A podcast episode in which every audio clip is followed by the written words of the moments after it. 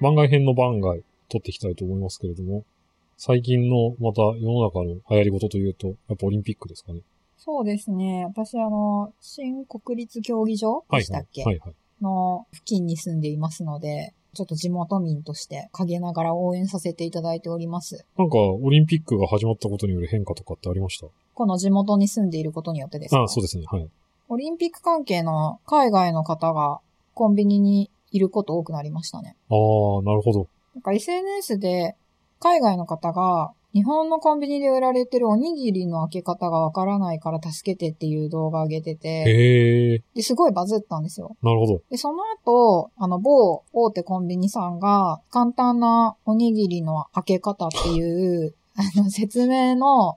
あの、コンテンツを SNS でまた出してですね。なるほど。まあ、我々も、あの、日本人ではありますけど、あ、こんな風に開けると、一番綺麗に、あの、食べられるんだなっていうことが分かったっていう、そういうのがあります。へえ。私はちなみに海苔が必ず袋の中に 残る。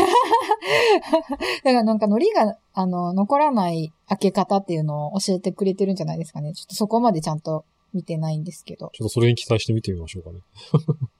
オリンピックピック本編の方はどうですかオリンピック本編見てますね。注注目の競技とか面白かあったま競技あ、もとか。ともとアーバンスポーツに興味があったんで、はいやっぱりスケボーとか、うんうんうん。あとは BMX とか見てますうね。ん。まあ、スケボーはあの、今回金メダルを取った堀米くんが、あの、もともと優勝候補と言われていたこともあって、すごく注目していたんですけど、はいはい。その他も女子でもすごく若い選手がメダルをあの取ったりとか、はいはい。あの、海外の選手でも注目されてなかったダークホース的な選手がいろんなパフォーマンス見せたりして面白いなと思っていまうす。ーん、なるほど。私はなんかボルダリングが楽しみなんですけど、まだ多分始まってないのかなので、今週なのかなボルダリングはどういうところが見どころなんですかやっぱり、こう、人が信じられない速度で壁を上がっていくのを見るのがなかなか面白くて。で、あと、解説がうまいと、なんでこれがすごかったのかっていう解説してくれるんですけど、たまに、一人日本人の選手で、他の選手だと絶対に上がれない上がり方で上がる人とかいて、あーなんかそういうのを、やっぱり解説付きで見てると面白いなるほど。ですね。伊藤さんもともとボルダリングやってたんでしたっけそうですね。あの、前職の時に、会社の先輩が痛くハマっていたので、その時にシューズを買わされ、へえ。一緒にやってたんですけど。なんか登るコツとかあるんですかあコとツかやってる時の面白さとか。最初全然登れなかった壁とかも、腰のひねり方とか、案外足が大事なんですけど、あの、肩の入れ方とか、その人間の体の構造上、その一番手が伸びるように伸ばすとか、あとロックしやすいようにロックするとか、あの、体勢の取り方も、なんだろう、あれ壁に出てる岩を、こう、掴んだ状態で、あの、右手を離して次の岩に取るときとかに、その、左手が残ってて右足が残ってると、その、その軸上にくるって回っちゃったりするんですけど、ああ。それを回らないように、左足でフラッキングとか言うんですけど、カウンターのバランスを取るように足をさばくと回らずに右手が出せるとか、結結構その体の使い方的に、ちょっとなんかこう、直感に反する動きというか、普段しない動きをするとうまくいけたりするっていうのが面白うーい。ん、なるほど。まあ多分上級者になってもそうだと思うんですけど、攻略方法というか、どうやって上がるかって結構人それぞれなところもあって、その、まあもちろん標準的な体格で標準的なプレイの仕方ってのはあるんですけれども、その自分の体格に合った登り方だったりとか、へあ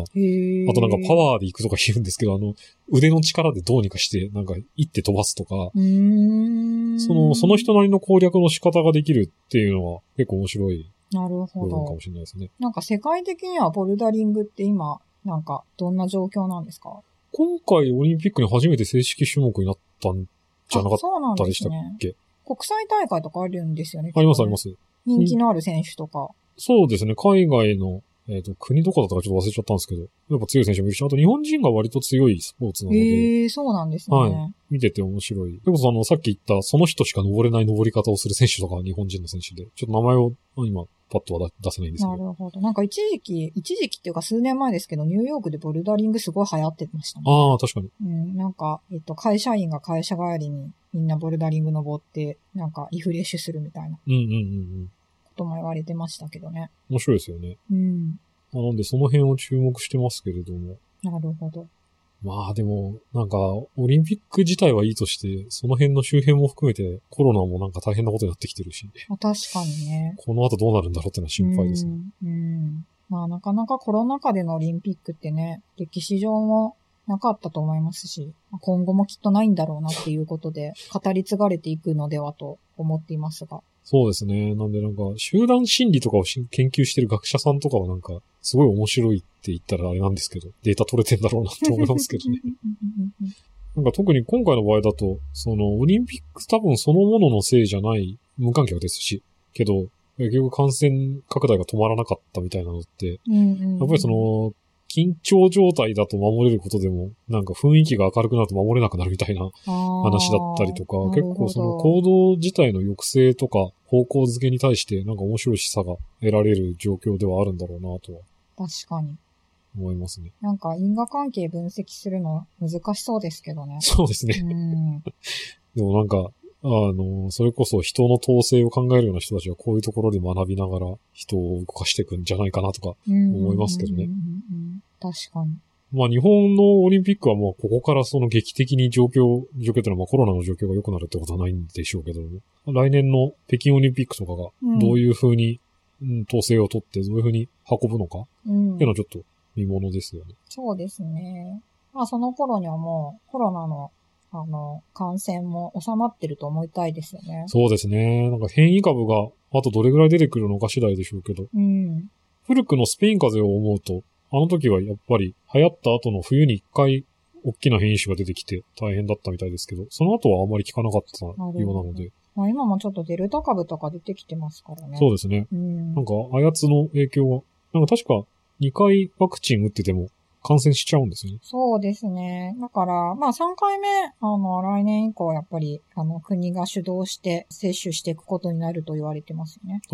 えー、3回目打つとまた変わるんですかそうですね。まあ、デルタ株は3回打って、まあ、それで感染力が弱まるんじゃないかと言われてますよへね。え、あ、そういうデータあるんですうね。ん。うん、なんか、指導者の立場を考えると、これだけ未知の状態で、こっちだあっちだって、なんだろう、国民に言わなきゃいけないから、なんか大変ですよね。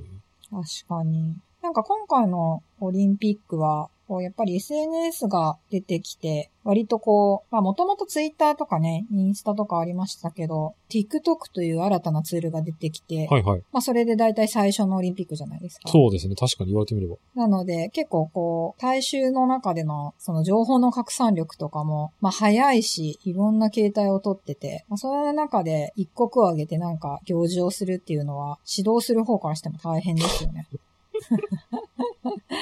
確かにね。うん、なんか私とか、なんて言うんですか、東京都とか、日本からの公式発表っていうよりは、TikTok の動画で、あの、オリンピックの情報とか見てたりするんで、へえ、誰の情報を見てるんえ、でなすんかか、あの、選手村に入ったアスリートたちが、あの、選手村こんな風になってるよっていう風に、たくさん動画で上げてくれてるん上げてですますねね。ああいうのとか見て、あ、あの、なんかこういう構成になってるんだとか、あの、見たりしてますね。へえ、あ、面白い。なんかこう、施設の中に床屋があったりとかえ、そそううそなんうだそうそう。まあもちろんその、メインは食堂うんうんうん。で、あそこで何が食べられるかとか、どの国の人も皆さん TikTok で上げてたりするんですけどへえ、まあ、他にもね、その床屋とか、あの部屋の中の様子とか、なるほどね。こんな間取りになってるんだなとか、はいはいはい。 TikTok で知るっていう。なんかあの、ベッドぶっ壊す動画がすげえバズったっていうニュースあ、そうをですね。見かけたんですけど。なんか、みんななんかめっちゃ飛び跳ねてます ね。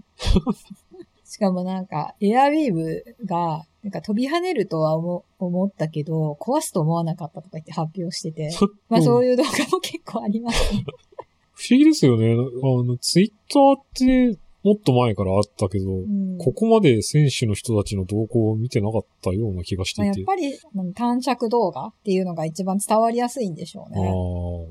じゃあやっぱあの携帯っていうのは、そうですね。すごいんですね。なんかそれで言うと、やっぱりこう時代を感じる、時代を感じるというか時代によって、まあその技術とか、まあなんか文化とかって重なり合ってて、でそれってスポーツも一緒だったんだなと思うことがあるんですけど、なんかあの私が関心を持ってるアーバンスポーツとかって、はいはやっぱり、そのスケボーで、あの、技を決めた瞬間とかを、その短尺動画で撮ってインスタとかで上げるんですよね。うんで、そうすると、あの、その技を見て、スポンサーがついてくれるんですよ。へえ。で、えっと、それで、まあ、その、プロアスリートになっていくっていう面があるみたいで、はいはいはい。だから、あの、堀米くんもそうですけど、なんか実況してたセジリさんとかあ、はい。まあそういう活動にすごく力入れてるんですようね。ーでん。そういうのとかも見てると、やっぱりこう、今のこういうテクノロジー系のプロダクトが、まあその浸透したからこそのアーバンスポーツだったり、まあそれによって、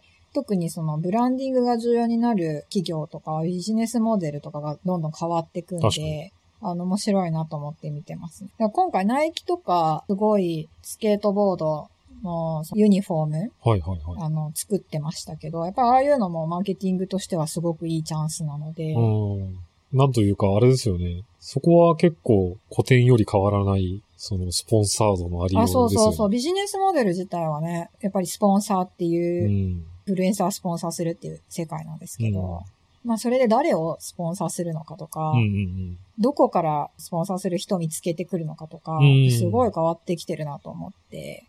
面白いなと思って見てますね。なるほど、なるほど。だからもう、テレビで映るからっていうだけじゃなくて、その個人の発信力とか、うんそういうところがすごいそうそう。変わってるとで思もうんです確かにさ、インスタとかでさ、その街の、ちょっとこう、裏道みたいなところで、スケボーの技決めてる動画とか見たらめちゃくちゃかっこいいですよね。確かに。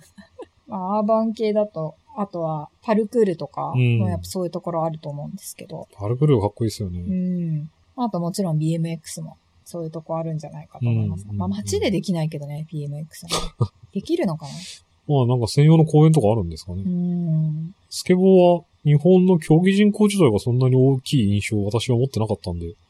あ、こんな強いんだって確かに。思いました。まあ結構その、まあ日本人ってこういうの好きじゃないですか 好きじゃないですかっていうか、なんて言うんですかストリート系好きですよね。あからあー、そうなんだ。あの、意外と実は人口多いのかもしれないですうね。ん。競技人口100万人くらいって言ってたかな。なあ何かそうなでん読ですねんだ気がするんですけど。対するアメリカがなんかその10倍だへえ。スケボー。でもさ、ったかな。確かにさ、なんかヨーロッパ人とかアメリカ人とかさ、めっちゃ道でススケボーとかさ、あとなん、なんて言うんですか電動スクーターとかさ、まあ電動じゃないのもあるんですけど、めっちゃ乗ってる印象ありますよね。もうなんか私は、あの、実際に行ってないの で、